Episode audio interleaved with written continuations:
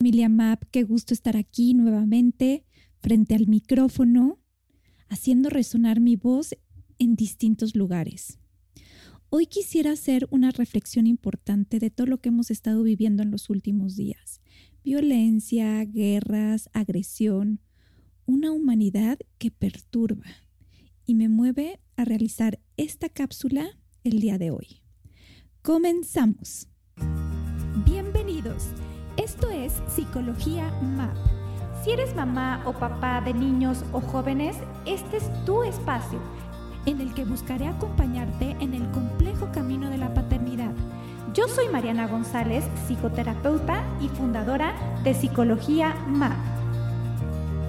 Psicología MAP.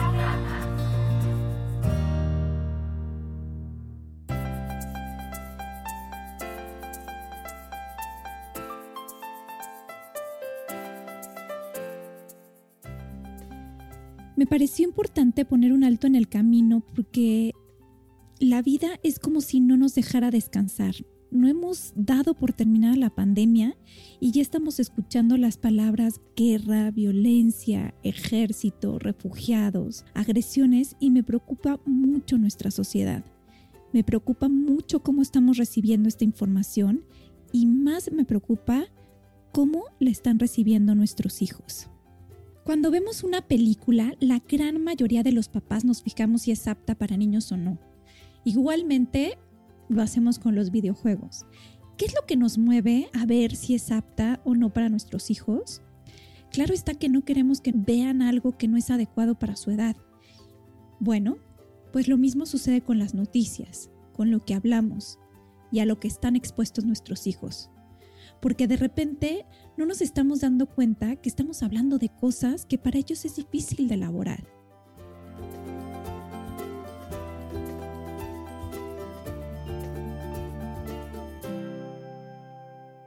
El cómo lo reciben sumado a la fantasía que experimentan los chiquitos puede generar estrés, miedos, angustias, inseguridades y pudiera ser que ni siquiera nos hemos dado cuenta de qué tan expuestos han estado a información difícil de procesar. A mí, en mi adultez, me cuesta trabajo caer en cuenta, ver imágenes de soldados, cañones y demás cosas. Me parece inconcebible que en estos días pueda existir una guerra. Si a mí me cuesta trabajo, no me imagino cómo lo pueden recibir los más pequeños. Ojo, querido papá y mamá que me escuchas, no estoy diciendo que neguemos la realidad que estamos viviendo, porque de ella se puede aprender y buscar a través de las generaciones futuras un poquito de humanidad, sino más bien hay que saber qué decirles de acuerdo a la edad que tienen y darles esa información que sí puedan entender y que sí puedan digerir. Por otro lado, bastante estrés ya hemos estado viviendo como para sumarnos más y más y más tensión.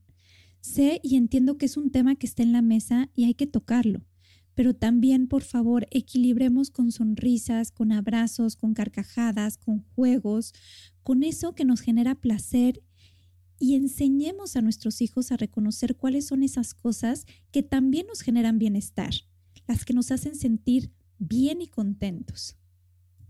Me llamó muchísimo la atención cómo abordó mi hijo de nueve años el tema de la guerra. Regresó del colegio y me dijo, mamá, ¿supiste que hay una guerra?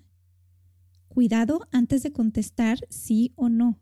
Hay que averiguar, hay que explorar qué saben, quién se los comunicó, qué se imaginan que está pasando, qué se imaginan que va a pasar y con esa información vamos aclarando y señalando que sí y que no de lo que están diciendo es verdad. Siempre invitando a la empatía, a la solidaridad, a la tolerancia y aprovechar para promover valores que son tan importantes para nosotros como familia y como sociedad. Estamos expuestos ante una realidad que no podemos ocultar, pero sí podemos encauzar de tal forma que nuestros hijos vayan construyendo estrategias que les permitan reconocer y elaborar cierta información y sobre todo aprovechar lo que se está viviendo para formar generaciones humanas sensibles al dolor ajeno, empáticas y tolerantes. Ríe, canta, escucha música, juega, respira, disfruta. Ese es el gran aprendizaje de estos dos años que llevamos de pandemia. el estar con otros, el disfrutar de otros. No olvidemos lo rescatable de todo esto.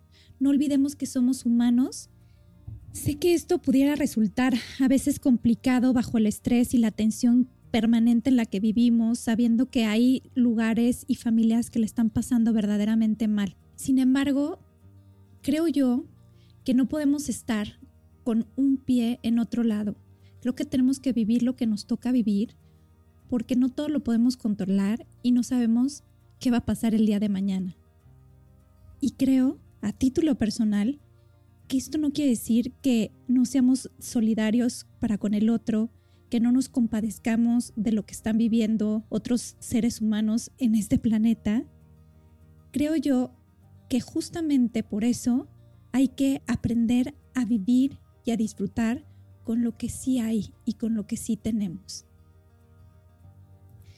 Recibe un abrazo cálido de mi parte. Me encantaría de verdad podértelo dar, pero al menos de esta manera espero puedas recibir mi cercanía. Yo soy Mariana González y estuviste escuchando Psicología MAP. Hasta el próximo jueves.